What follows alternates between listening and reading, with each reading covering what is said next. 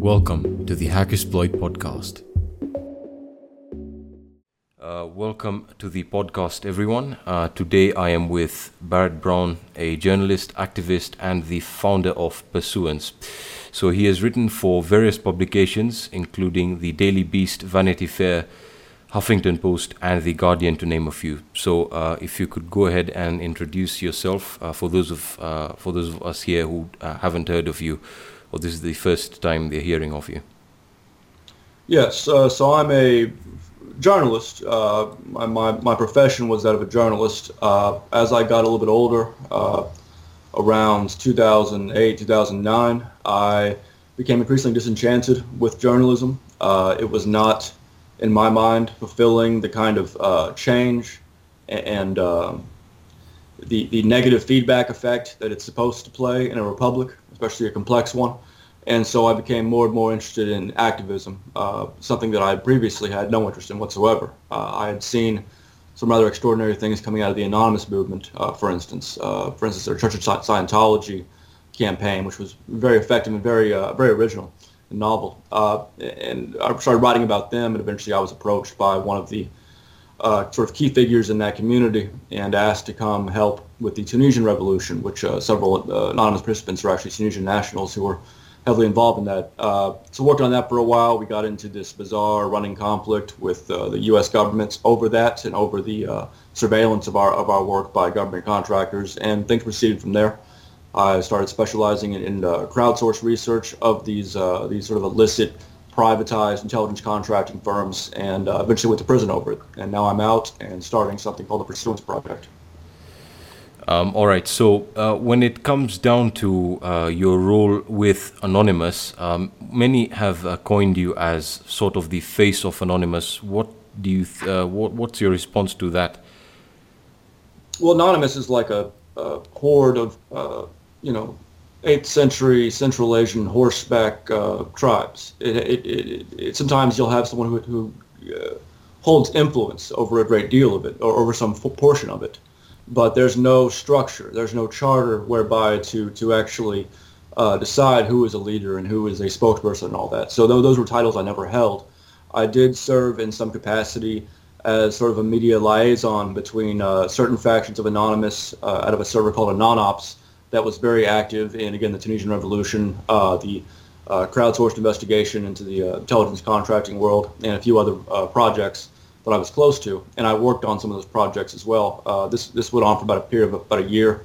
Uh, at the same time, I was running my own group, Project PM, which uh, was originally intended to create something a little bit like what I'm now trying to build Pursuance, which is a, a collaborative civic network, but uh, eventually became sort of the uh, the venue by which we did this crowdsourced investigation. So I, I had a complicated uh, relationship with various parts of Anonymous. I was often portrayed in the press as either the spokesperson for Anonymous or the self-appointed spokesperson, which was um, ironic because they were the ones that gave me the title to begin with. Uh, so it's all very amorphous. Anonymous was a very amorphous thing, which was which was part of the reason it worked and part of the reason it eventually sort of collapsed into you know just nonsense is what it is now. Uh, and, and, there's a lot of important lessons from that period and from that from that movement uh, about uh, the ways in which people can come together around the world uh, into some kind of shared space and develop some some degree of working relationship and very quickly and effectively and uh, and bring novel approaches to bear on old problems and new ones alike. And so those are the kind of things that uh, pulled me in there to begin with that really interested me uh, from the get-go and which I'm still interested in now. Um, that's uh, that's very interesting. So uh, again, when uh, just coming back uh, a bit to the whole idea of anonymous, you mentioned that you had some involvement with, in, with, or in the Tunisian revolution. Could you share some light on that? yes. Uh, it was actually it was when that had just kicked off, uh, and Anonymous uh, had gotten involved directly uh, by several means. I'll describe in a moment. Uh, Gregg Housh, who was the person who had originally approached me about Anonymous a year prior, and who I've been sort of talking with oh, at that time, he was aware of a piece I had written up Huffington Post about Anonymous a year prior, in which I kind of predicted that they were going to someday challenge nation states and be involved in actual revolutions. And so he knew that was something I was interested in. And so he said, you know, why don't come over here and work on this? Uh, at the point I arrived, uh, and this is my first real experience with Anonymous as such, although I was, I was familiar with the old 4chan boards from which Anonymous kind of uh, was incubated out of. But uh, that's so at that time they were doing a, number of attacks on the Tunisian government's infrastructure uh, to assist, to sort of aid the the, uh, the insurrection.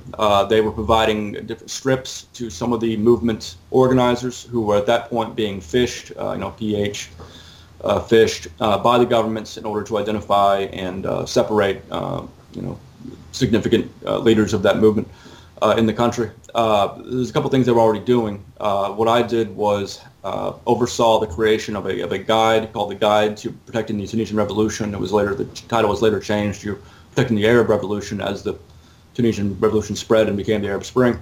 Uh, using tips and information from people who have been involved in similar uprisings and similar people's movements, you know, over the past 30, 40 years, kind of plating that, getting it translated into uh, Arabic and French. And uh, besides that, my most important role there was was sort of interfacing with the press on that. The thing about this Tunisian Revolution was uh, it was not noticed at all, except for one uh, little piece in the Guardian uh, about a week after it started. It, it was basically invisible uh, to the West and, much, much of the rest of the world.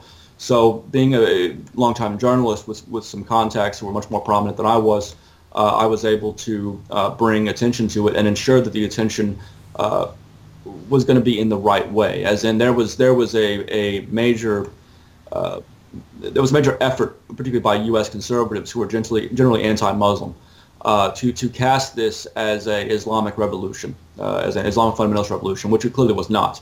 Uh, and uh, so it was important that we make sure that that that, that meme did not uh, you know, take hold of the narrative outside because that, that's a dangerous situation for the Tunisians themselves.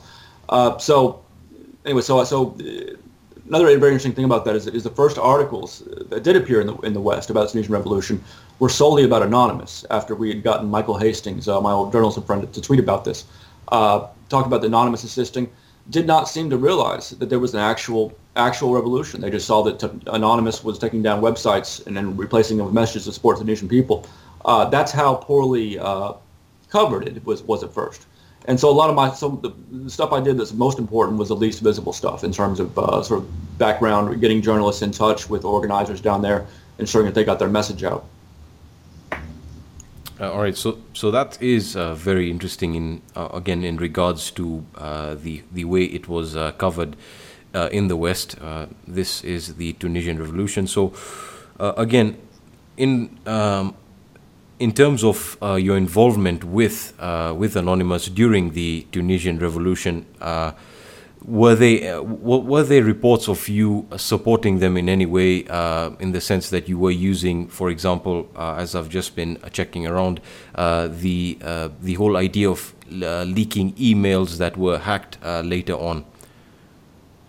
Well, that was something that happened very organically. Uh, the, the, the, obviously later on, Anonymous or contingents of Anonymous uh, were involved in leaking emails from uh, different governments in the Middle East. Uh, and I, I myself later uh, was involved, I think in late 2011, along with Jeremy Hammond, in the Bahrainian movement for democracy.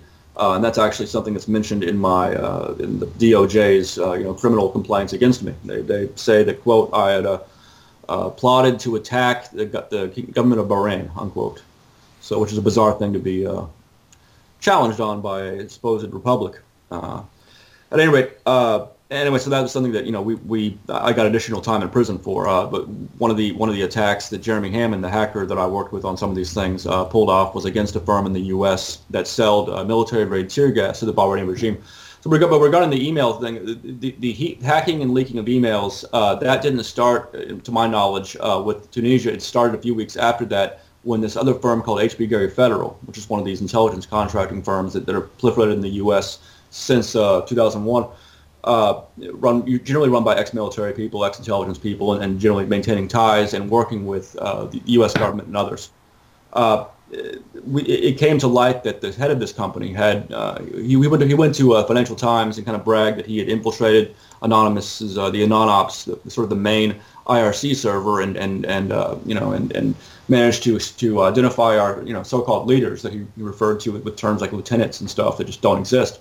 Uh, a lot of the information that he gave to Financial Times was, was clearly wrong. Even people with only a limited knowledge of Anonymous could have told it was wrong. And the next day, several hackers uh, they hacked his server and stole all of his emails, uh, including emails between him and, and U.S. government, him and other companies like Palantir that have since since become uh, more influential. Uh, and, ex- and, in doing so, exposed this very, uh, very bizarre and very indefensible scheme, you know, uh, to, on to, sort of totally unrelated thing, uh, to go after WikiLeaks, to go after contributors to WikiLeaks, to go after left-wing activist groups in the U.S., including very mainstream, you know, sort of left-wing anti-U.S. Chamber of Commerce groups that are like watchdog organizations. They had all these bizarre plots, including DDoS attacks of the same sort that by that time, 50 U.S. households had been raided by the FBI uh, for having performed against Visa and MasterCard.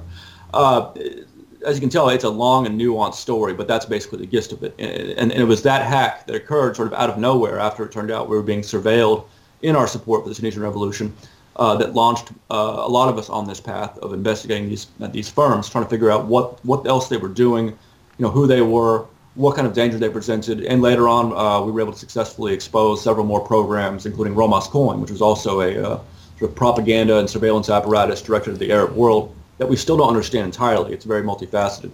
But uh, so there was a lot. There was a lot going on, you know, over that over 2011. Um, yeah, that that makes a lot of sense now, especially um, when you talk about uh, the fact that uh, you were under surveillance. Uh, did you have any idea when this began, especially for you, uh, on a personal level? there was two. Well, there's two sorts of surveillance that was going on. The first was uh, from Aaron Barr himself, this HB Gary Federal, who was working on behalf of a larger consortium of firms, uh, the DOJ overseeing it. Uh, but we were peripheral to his main project, which was that Team Themis conspiracy that people you can, you can read about because there was a number of articles that came out about it, uh, and I, I, wrote about it quite a bit at the time for the Guardian. Uh, then there was another form of more uh, official surveillance that, be, that the FBI started on me with a few weeks after my role in uh, going after intelligence contractors uh, became clear to them uh, after some after these initial revelations, uh, which the press picked up on pretty quickly. Uh, I, I, was I was known to them to be calling up former employees of these companies, asking them for leads. Uh, they knew I was sending emails to these companies. the CEOs of these companies saw me just as Aaron Barr did in his his notes and his conversations that were later leaked uh, as uh, someone who was very much beating the drum, uh, in words that one of those CEOs later used in another email, uh, for a conflict with this industry. Uh, I was giving. They also knew because they now had access to my email through the FBI uh, that I had been giving tips to other publications like Bloomberg Business Week about firms like Endgame Systems, which they later wrote about, and which was also involved in this Team Themis thing. There, there, there, was a, there was just a lot, you know, as you can dig in, it's a long story. It, it's it's hard to summarize without going into a lot of uh, difficult details. But but yes, so the, so the surveillance started at that point, and it was unceasing uh, up until my eventual arrest. Um, okay, so that uh, thank you for that for clearing that up because again many people who uh, I have spoken to uh, in regards to this topic really don't understand uh, how exactly uh, the arrest was um, on what grounds it was made. So uh, again if you could kindly share some information in regards to what they arrested you for and and, and and kind of how it all transpired well, that's good of you. Actually, um, most of the uh, supposed mainstream journalists in this country, in England, uh, they just tend to they don't understand it, but they just they just guess something and write it down and, and print it. So it's good that you're that you're interested in asking specifics. Uh, that's unusual. Um, so what happened was uh, they my first contact with the FBI as such was on March 6th, uh, 2012. It was the same day in which uh, they had given Fox News an exclusive announcing that a major anonymous hacker that I had worked with from time to time, Sabu, whose real name is Hector Monsegur, uh, had been uh, turned by them, was working for the FBI, had had been for the past nine months. He had been secretly uh, raided, he'd been identified and uh, raided and threatened with 100 years or something like that of, of, prison time. And, you know, it was between him cooperating with them and, and being able to take care of the uh, his, his uh, a child that his family had kind of bequeathed to him. So he was in a difficult position. But at any rate, so that, that came out, and meanwhile they were carrying out raids and arrests in England, and the U.S., and I believe possibly elsewhere that on that day. Uh, I was not arrested that day. I was raided. They uh, served a search warrant. Uh, Michael Hastings later uh, published that at BuzzFeed. People can look at it. Uh, it it's it, the search warrant is very telling. It really explains what this is all about. The search warrant lists HB Gary, which we've mentioned as that firm that we exposed, their uh, criminal activities with the DOJ. Endgame systems, same thing. Endgame systems also had to eventually changed their business practices, or at least uh, claimed to, after that Business Week piece came out. It showed that they were secretly collecting backdoors and zero days uh, across the world, including in U.S. allies like airports in France. Things that were very, very bizarre uh, undertaking. Uh, that was listed on my search warrant. The Echelon2.org website, which was the wiki on which my group Project PM compiled our crowdsourced information uh, that we and Anonymous and Telecomix and other groups had found out about these companies. Uh, Project PM itself, the, the, the group in question, uh, which was another sort of FBI uh, overseen business alliance security deal that, that uh, I hadn't really been involved in investigating at that point. Uh, but anyway, so that, those, that was what I was. That's what what they were after. And the search warrants, the secret search warrants that were filed, you know, unbeknownst to me and were made public during my my uh, ongoing case, uh, that shows, you know, this started after H.B. Gary. That's what this is about. Uh, later on, they to decided that it wasn't was not be wise to discuss H.B. Gary in any court setting. It's not something that that, that H.B. Gary would have wanted. It's not something they would have wanted. It's not something that that have resulted in any kind of conviction for me. On the other hand, it would have forced a lot of attention to these companies and what some of the things that they have been doing to me uh, in retaliation as they're working with the FBI. It was, it was again a very crazy ordeal. Uh, and but I was later uh, charged with this Stratfor hack, uh, which had been carried out again partly by Jeremy Hammond partly by uh, uh, originally by this group of random criminal hackers who passed the hack on to other people, who eventually got it to these uh, anti-sec people, sort of associated with Anonymous, and also by Sabu, the fellow who had been working with the FBI at the time. So there was a hack on this company, Stratfor, which is another firm that does this intelligence contracting stuff. Uh, in this case, one of the things that came out of the emails taken from that raid, uh, one of the revelations was that Stratfor provided uh, was committing espionage against uh, activists in Bhopal, India, uh, spying on them to on behalf of Union Carbide, which of course wanted to, to sort of keep an eye on those people who might, you know, want Union Carbide to pay more money for the people they, they killed and maimed in the 80s. Uh, just crazy, indefensible stuff. Once again, uh, other interesting revelations. At any rate, and, and, those emails were eventually given to WikiLeaks. But uh, so they charged me for copying and pasting a link. I had copied a link that Jeremy Hammond had pasted in one of the anonymous chat rooms, and I pasted it into my Project PM chat room thinking it was some of the emails, and it wasn't. Uh, it turned out to be credit card numbers, and the transcript shows that I didn't know that I asked after I pasted the link, well, what was in that? And it was, you know, a file of one of the, some of the customer credit card numbers, and I didn't open it. The U.S. the government's own forensics people uh, showed that, just like ours did. Never used any, never encouraged anyone to. The, the credit card numbers were already being used by Hammond and whoever else had control of them from the original criminal hack. Uh, well before uh, I had copied and pasted the link. But I was eventually, uh, uh, you know, I, I, I, was charged eventually with that linking and uh, 22 years minimum prison on top of everything else I was charged with, which was uh, threatening an FBI agent, which I uh, did in, in, in, English, in common English language understanding. I did threaten that FBI agent because he was going after my mother. but I did not threaten him illegally in accordance with the actual American statutes for threats, which requires that you that, that, that requires that you, you know, make an imminent threat against someone. It's not a conditional. You have to say, I'm going to kill you, if, you know, blah, blah, uh, which is not what I said. I said I was going to investigate this guy. Uh, I was going to investigate his family in the same way that Aaron Barr had, had uh, threatened to investigate activists uh, for his clients in the DOJ. So th- there was a, so there's a whole, it's understandable there's a lot of confusion around my case because it's been reported in different ways. Different aspects have been uh, uh, you know, different aspects have been highlighted. In some cases, even when they're getting gotten correctly, there's more to it. It's, it's hard to fit it all in, in a single short news article. Uh, so, but, but the bottom line is that this was retaliation. It was and it was recognized as retaliation by the New York Times, by the by uh, Washington Times, by pretty much every observer, uh, uh journalistic uh, groups like uh, Reporters Without Borders, who reduced the U.S. press ranking like 11, 11 points that year, and partly because of my case everyone knew what this was about. This was about retaliating against me for my ongoing exposures of government-linked operations, many of which were illegal. All right, so so that's uh, very very interesting, and of course, um, one of the most interesting things for me is when you talk about you being under surveillance. Uh, again, uh, could you shed some light on what type of surveillance and if uh, any uh, that you could specify? Uh, like, w- were they ethical?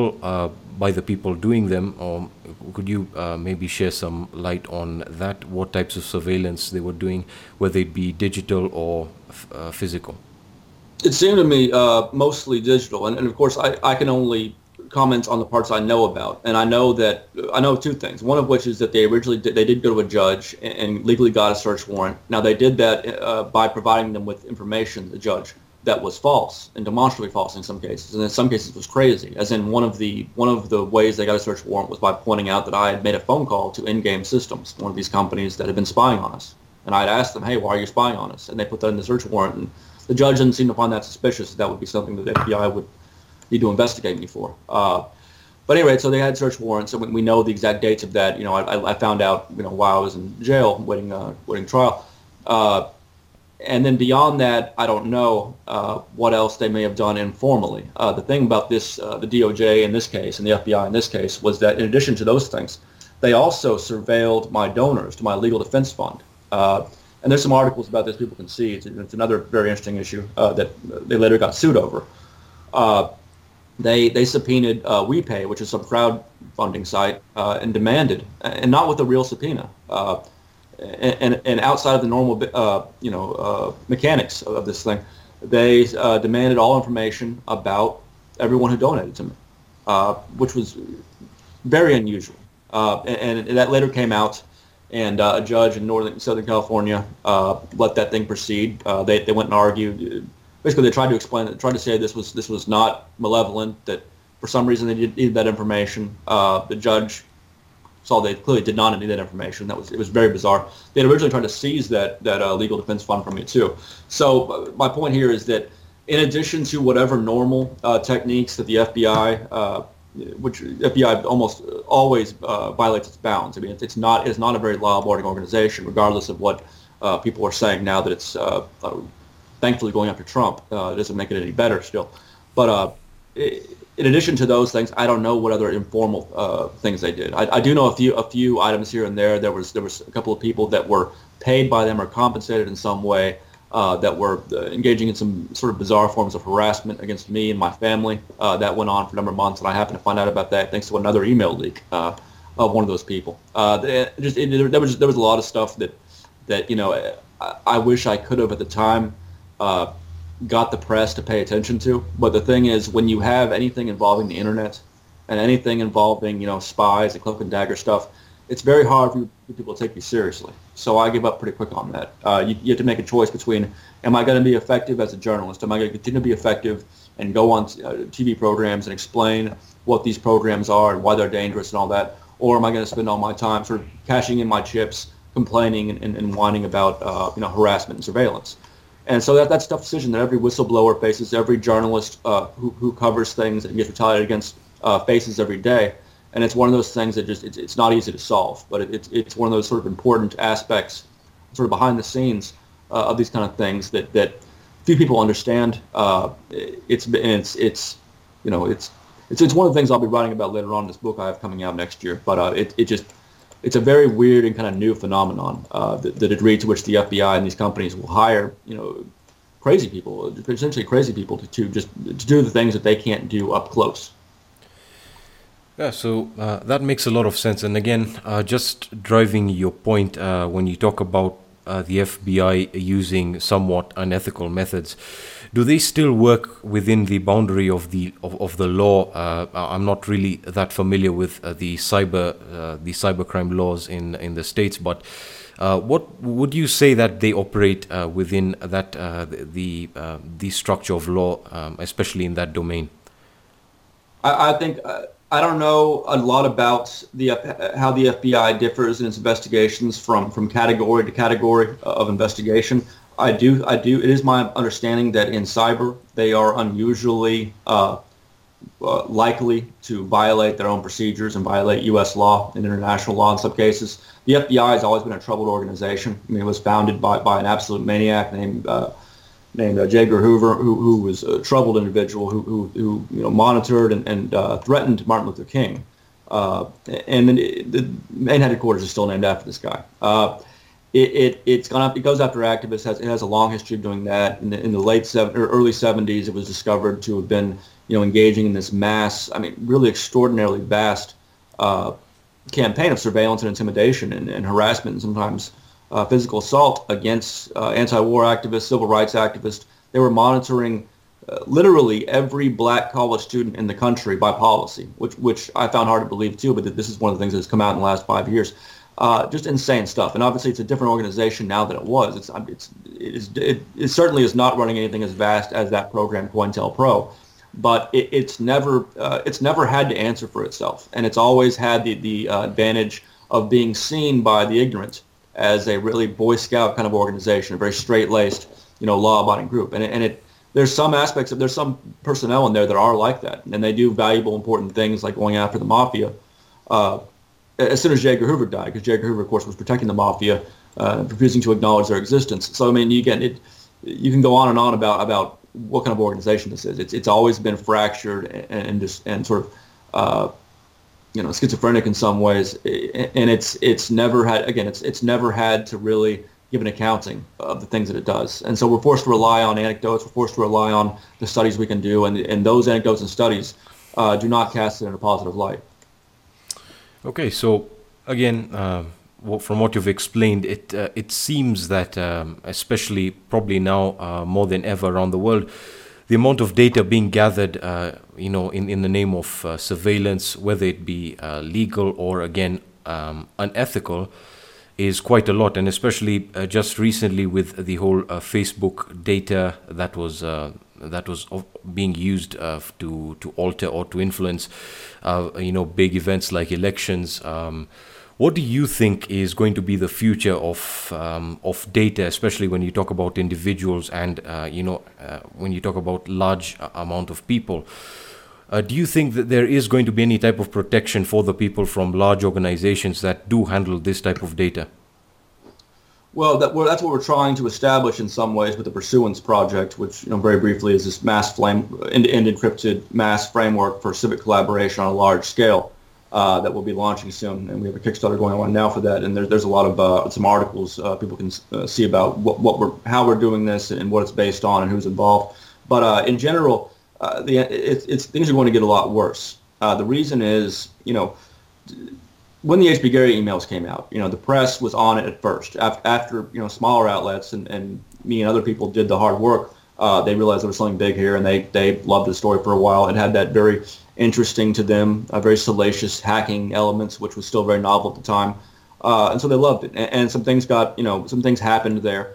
But uh, Congress tried to investigate it, and that investigation got shot down uh, by a Republican uh, congressman down here in Texas. Uh, you know, because he, he, he is don- he, he has donations, uh, he gets donations from a lot of these same companies uh, and after that, the press kind of lost interest because they, they tend to do that, particularly in this country. Uh, they, they they believe a story is over when it's been on for a couple days or weeks or whatever. They don't. It's not when it's when it's been solved or when we've come to a place where the story has actually ch- achieved anything. Uh, it has nothing to do with that. You have a lot of careerists. You have a lot of people who are incompetent. A lot of people who don't really understand what they're doing uh, in the press. And there's just like with the FBI, they don't have to really give an accounting to anybody, and that's that's kind of the problem. So without that, without that you know negative feedback of, of a cogent and uh, attentive press that can that can sort of cover things to the logical conclusion, uh, it's going to be very very difficult to uh, shine a light on even just the things that are already out there that we've already exposed. Things like persona management, which involves the, the fabrication of fake online people that uh, later had to admit to doing after it came out of these same HB Gary emails. Uh, that's something that that uh, given what everyone now realizes about the use of bots uh, you know, real, real simple sort of happen, just, just basic bots on Twitter and stuff like that. Uh, that's something that can be that can be a, a very powerful tool for, for disinformation. Uh, it can be used to manufacture events, and, and uh, news is so event driven uh, that sophisticated enough actors right now with, with with the technologies that we and methodologies that we know they have that we've seen the patents for that we've reported on, those things are enough to disrupt things further it's going to be much more difficult to really uh, attain certainty. You know, and, and, and, in, and in civilization in which the population has to have some degree of understanding of what's going on, that is a existential threat to, to civilization. And, and there's not enough uh, focus on it, and it's it's an uphill battle to fight it. Okay, so um, you talked about the Pursuance project and how it's uh, and what its role is going to be uh, in terms of um, you know people uh, fighting or you know going uh, uh, you know collaborating with each other uh, to in pursuit of a common goal. So again, could you shed some light on what the Pursuance Project is all about and what your aims are? Yes. So Pursuance, we're trying to solve several problems that we that we think are like the fundamental problems uh, of a citizenry in the 21st century, and that is how do you get large amounts of people who agree on these basic ideals of an open society, who oppose the idea of the police state, the surveillance state, uh, that kind of thing? How do you get them together in a way that they can work together, you know, without any pre-existing relationships, where they can they can define them for themselves, their working relationships, build entities that will efficiently harness their talents, harness the talents of others, that can grow quickly and maintain that growth, and and and not grow burdensome by becoming large, but rather become more agile, more refined as they grow larger. And we're solving that uh, by establishing this this framework that's kind of based on a lot of what we've had the opportunity to see, uh, both in regular institutions and inside movements like Anonymous and Telecomix and Project PM and all that, uh, and I think Occupy Wall Street, that sort of thing. Uh, so we're trying to basically give people the, the tool set to decide for themselves what their role is going to be and who they're going to work with and in what way, and to put their ideas into practice. Uh, there's a lot of people, you know, who, for instance, would, would like to join the Peace Corps, which is an American organization that uh, goes out and does uh, philanthropic work around the world. Uh, but you have to have a college degree. I myself don't have a college degree. I couldn't join the Peace Corps. Uh, there's people who have great ideas, uh, but they don't want to go work, try to work at an institution. They don't want to hang out in office. They don't want to have to climb the ladder to get to the point where those ideas can be acted upon or heard. Uh, and we saw a lot of that Anonymous, and we saw some extraordinary things come out of that. This, the campaign against SOPA was very much driven by Anonymous. Uh, again, some of these investigations, the thwarting of actual plots by actual intelligence agencies. Uh, but we also saw a lot of nonsense come out of Anonymous, and we saw and we saw eventually Anonymous sort of collapse under itself because of all the friction that arises when you have these ad hoc methods uh, of bringing people together without some kind of uh, mechanics in place uh, to just to to decide, you know, who's going to do what and, and who has the right, you know, uh, to be involved in, in what particular thing. Uh, so, our solution is basically just is to is to first of all create an encrypted, secure space, uh, which which right there, if you if you give people an encrypted space to organize people, you've already solved a lot of problems. There's people across the world who that we've worked with that uh, we've just met with at some in Toronto or some of our, our people did uh, at a conference there. You know, Arab reformers, for instance, who were telling us, you know, if you just give us an encrypted, you know, encrypted software that, that we can use to organize people, that's all we want. We, all these other features are great, but that's what we need right now uh, because it's a matter of life and death uh, in many places. And elsewhere, it's a matter, you know, it's a matter of staying out of prison. Uh, elsewhere, it's a matter of uh, a successful project that, that gets thousands of people involved in, a, in, in ways where people can really utilize their talents. Uh, and, and, something that doesn't get off the ground. And so we want to address the, the fundamentals. We want to address the very means in which we're using the internet, which haven't really been updated drastically, uh, even at this this point, uh, 30 years after the public, you know, the internet became sort of a public resource. And so uh, we want we want to move the ball forward, and we want to get other people thinking about how to move the ball forward. We want to encourage other projects like this. Uh, and uh, it's inevitable that these things will come about. It's the next uh, logical step among people who are may not, maybe not nationalistic. Maybe they're more interested in certain values. Maybe they have more in common with someone in Beijing than they do down the street. Uh, we, those people should be able to work together and, and to and to pursue uh, important issues, you know, from large to small uh, across the board. Journalists should be able to use get crowdsourcing research, uh, which has been proven uh, effective over and over again, especially compared to the kind of nonsense that uh, that qualifies in U.S. news reporting. Uh, all of these things can be more easily achieved if we, if we look at how they're done and, and, we take that knowledge that we now have over the past 10 years and apply it into a single system that, that no one's totally in control of and that's and that's not uh, vulnerable to you know to a, to an attack or infiltration uh, in the ways that, that you know things based in servers are. And, so we've we've brought on a number of people. Uh, you know, Birgitta Jonsdottir, the Icelandic member of parliament who was with WikiLeaks at the beginning. Uh, you know, whistleblowers uh, in the U.S., uh, you know, lawyers, academics, uh, sort of, sort of, whose disciplines sort of are, con- are congruent with us. Uh, a lot of people, a lot of people are in a position to make sure that we're doing it right and that we're doing it securely, uh, and that this uh, that it actually works, that people actually use it. All right, so that's something that's really awesome, and of course, after having um, quite a good look at, at the website and understanding how the system is going to work the one question I do have is, what do you think of the conventional methods of, uh, let's say, encryption of of your traffic when browsing, or uh, the uh, the hiding or kind of the changing of your identity when it comes down to IP addresses with with a system like Tor, for example? So, what are your thoughts on that, and uh, what would be different with pursuance if if someone were, were to ask themselves this question? We have some some very specific uh, uh, answers to that kind of thing, as well as sort of sort of the the, the actual specs uh, up on GitHub. Uh, it can be reached through our website at pursuanceproject.org. Uh, I would answer more broadly, and the reason I do that is because I, I, myself have no technical background, and although I've had to learn these things uh, from from usage and from from uh, doing this project, I, I, generally I, I don't want to say anything incorrect about anything. You know, regarding to this, so. So that the specifics of that, uh, you should look at what our lead developer Steve Phillips ha- has uh, put out. Uh, but but more broadly, I would say that what people need to understand is. Uh, so someone introduced me a, a very interesting term the other day. It's called security nihilism, and it's something we run into a lot when we you know we get criticized uh, by people here and there. Uh, the the idea that because you can't attain 100% security, you shouldn't bother with it, or that it's somehow silly to try it is is non nonsense. It's it's it's pseudo intellectual. It's, it's sort of you know it's pseudo security. It's it's security meta theater. Uh, you know, throughout the history of reform, politics, activism, you know, humanity itself, uh, there are degrees of risk and opportunity, and so we feel responsible. Uh, we feel responsible to our users, our participants, to use the best current best practices uh, as determined by an array of organizations, uh, some of which we work with, uh, and that's what we're doing. We're not we're not developing our own uh, encryption. Our, our, lead developer is always always very quick to point out because that's not best practice. The best practice is to take uh, out of the box uh, existing you know best versions of that. so our, our, our, focus is very mainly on what you do with that encryption. You know, now you're encrypted, now you're secure. Now what? How do you really make use of that? because we don't want people going back to Facebook and organizing there.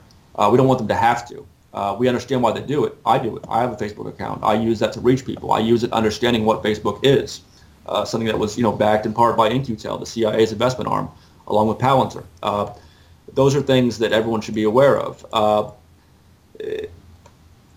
ultimately, you know, security is one part of the equation. The, the other the other more important part is what are you doing with the security? You know, it's, it's wonderful to be secure, and we're, we're providing it the best we can of pursuance.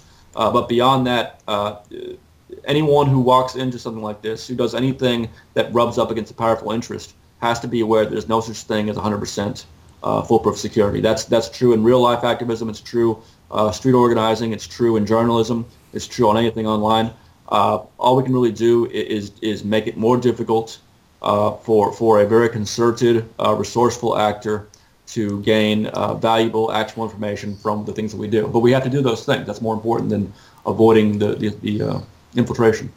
Uh, definitely well said. So, uh, you know, again, this is something that's really exciting uh, after taking a look at it. And I'm sure uh, the people watching this will also have a very keen eye for this. So, again, when it comes down to, again, just reading off your page, we're talking about engagement with pursuance. Uh, what type of uh, individuals are you looking for, or what type of engagement are you uh, are you kind of looking for, or what, what exactly do you want?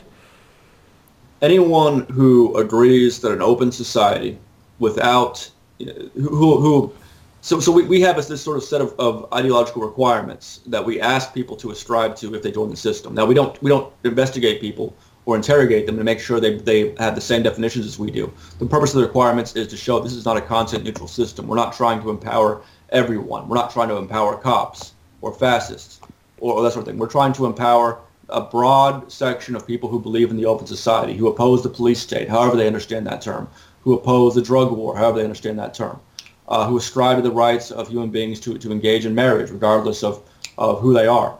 Uh, those are those are some arbitrary uh, values that we've we all agree on and that we kind of put forth as guidelines. And so anyone who ascribes those things and wants to be involved in their civics, uh, aside from or apart from uh, what they're already engaged in, uh, you know, you could work for an NGO, you could do volunteering work, you could vote, you can you know well that. That's great, and people should keep doing that because these systems still exist.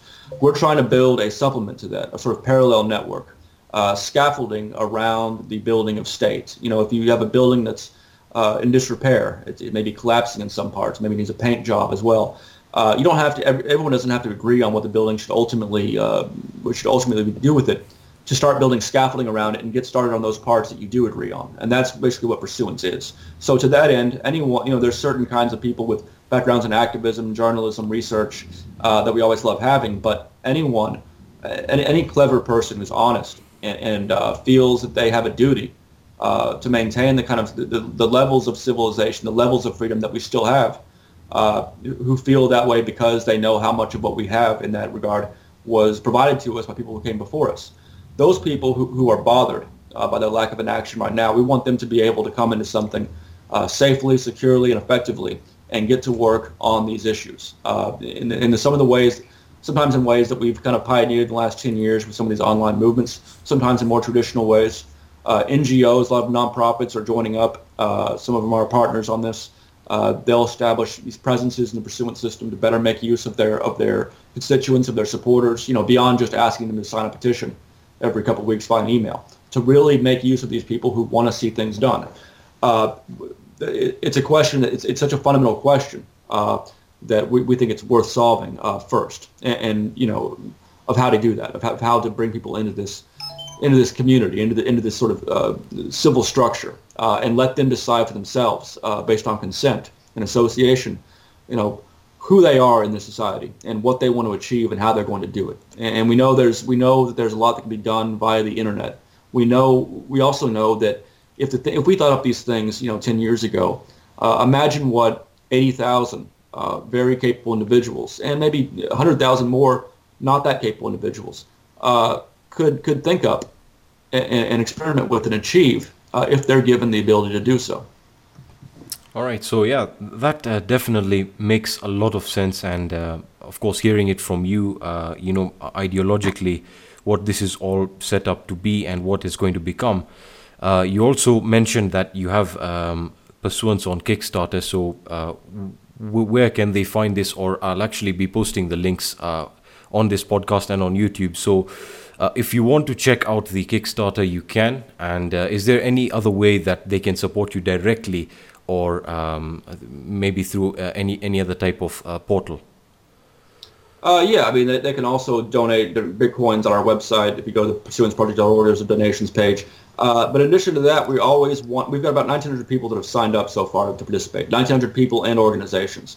And so when we launch, you know, we're going to have a very good, you know, starting ground, a seed of people who, who you know, will start building pursuances and they will, themselves will invite in more people and they'll invite in more people, et cetera. That's how it will grow in, in the main. But we want more uh, organizations. We want more individuals who have some skill or energy or information to come in to come in here to sign up at our website, pursuanceproject.org, sign up to be notified of when we launch, and uh, and tell others that they that they think you know might be interested in this as well. This is not for everyone. There's a lot of people out there uh, who are not early adapters, you know, who, who aren't interested in doing, uh, thinking through, you know, better ways of doing things. But there are, there are plenty that, that do. And we want all of them, essentially. And uh, over time, we'll have an opportunity to get more of them. But right now, uh, the, the better population we start with, uh, the better this will grow. All right. So, yeah, that's um, essentially what uh, I wanted to go um, to, look at with uh, with you on, hand. And obviously, you've explained everything that I sh- I think uh, was important uh, in regards to pursuance. Do you have anything else that you would like to add um, in regards to pursuance and uh, how you expect the future to be for this project and for you know for security in general? Uh, over the next several decades, there's going to be increasing conflict uh, among nation states as nationalism sort of resurges and um, between nation states and, and these emergent groups. Uh, pursuance, things like that, uh, there will be a lot more of these. Uh, some of them will be will be malicious. Some of them will be, uh, you know, the alt-right in the U.S. and England and, and parts of Europe, just just like you know certain ultranationalists in India or, or anywhere else. These people are learning to use the internet and they're taking they're taking the initiative and they're they're getting better at spreading their message and achieving their aims. Uh, this this uh, project, you know, aside from sort of excluding them of procedurally by the way it's built, uh, I think it's also less useful for them over time because it doesn't take that many people to make up a lie and spread it. It does take a lot of people coordinated very well to find out the truth uh, and to act on it. And so we think that ultimately these kind of systems will be better for the open society people than they will be for uh, the fascists or, or, anything like that. Uh, but there will be a lot of bizarre conflicts. Uh, they'll be hard to imagine now. They will take strange forms. Uh, they will grow out of this these generations that are being raised on the internet and whose whose brains are essentially wired differently than our than previous generations. Uh, you and me are probably, you know, we're, among the last generation that probably grew up, you know, as children before the internet was was heavily existent, you know, and then came of age, you know, continued as it, you know, came, came to be. And so uh, that's that's done for everyone, uh, you know, in the West and most of the developed world, and increasingly elsewhere, uh, will have that as part of their lives. And uh, as that happens, we want to be ready.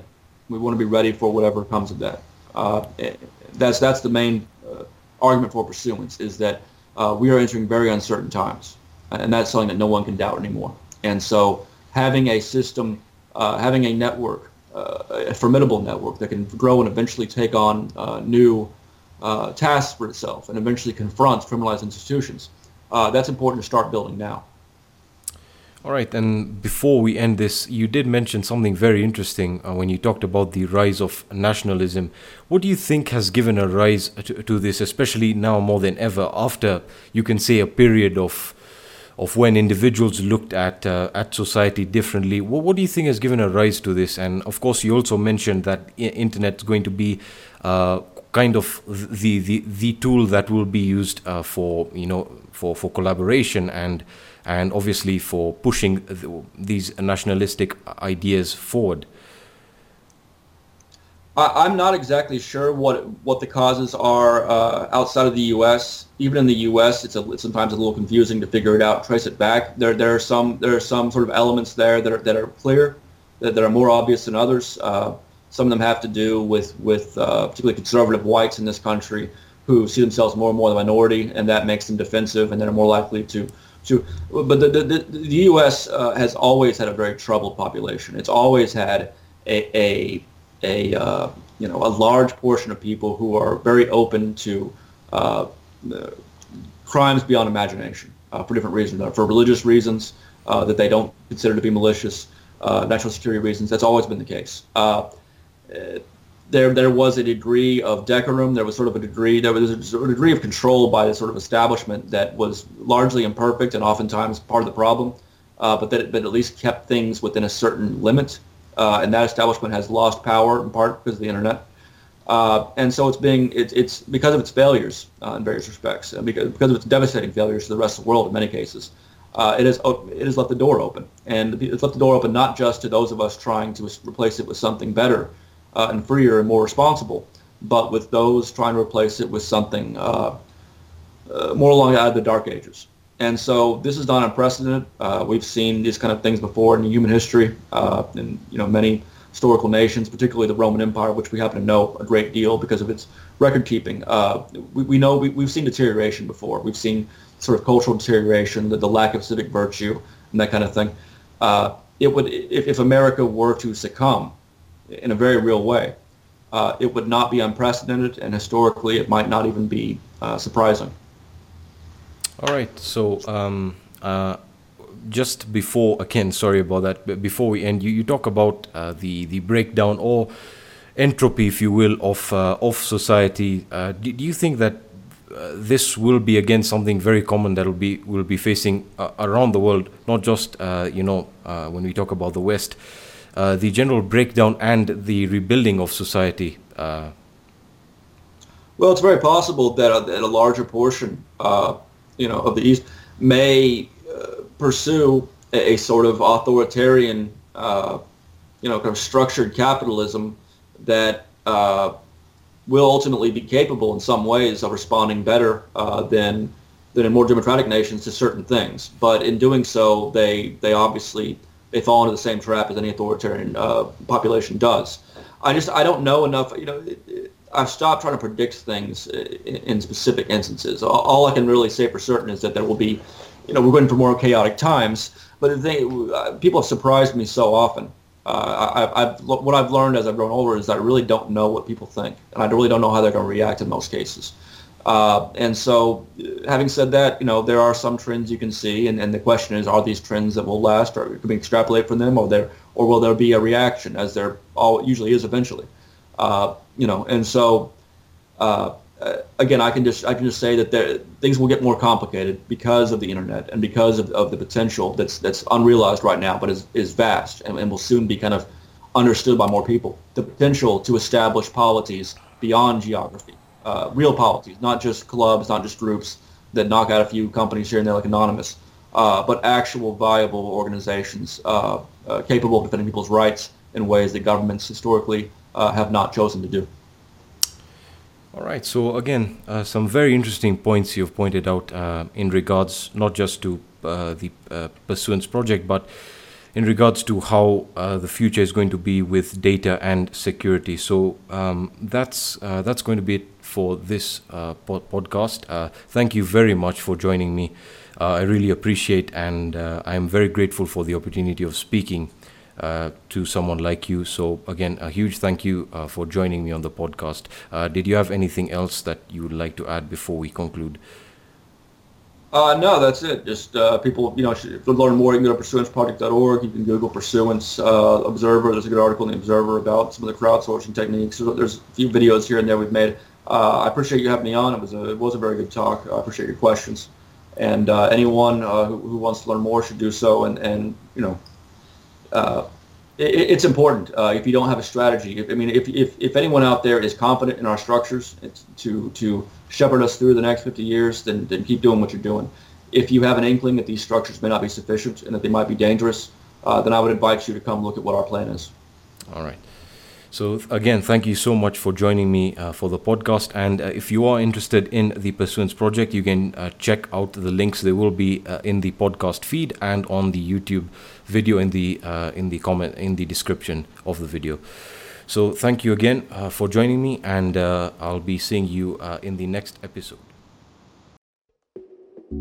Thank you for watching the Hackersploit podcast. I hope you enjoyed, and I'll be seeing you in the next episode.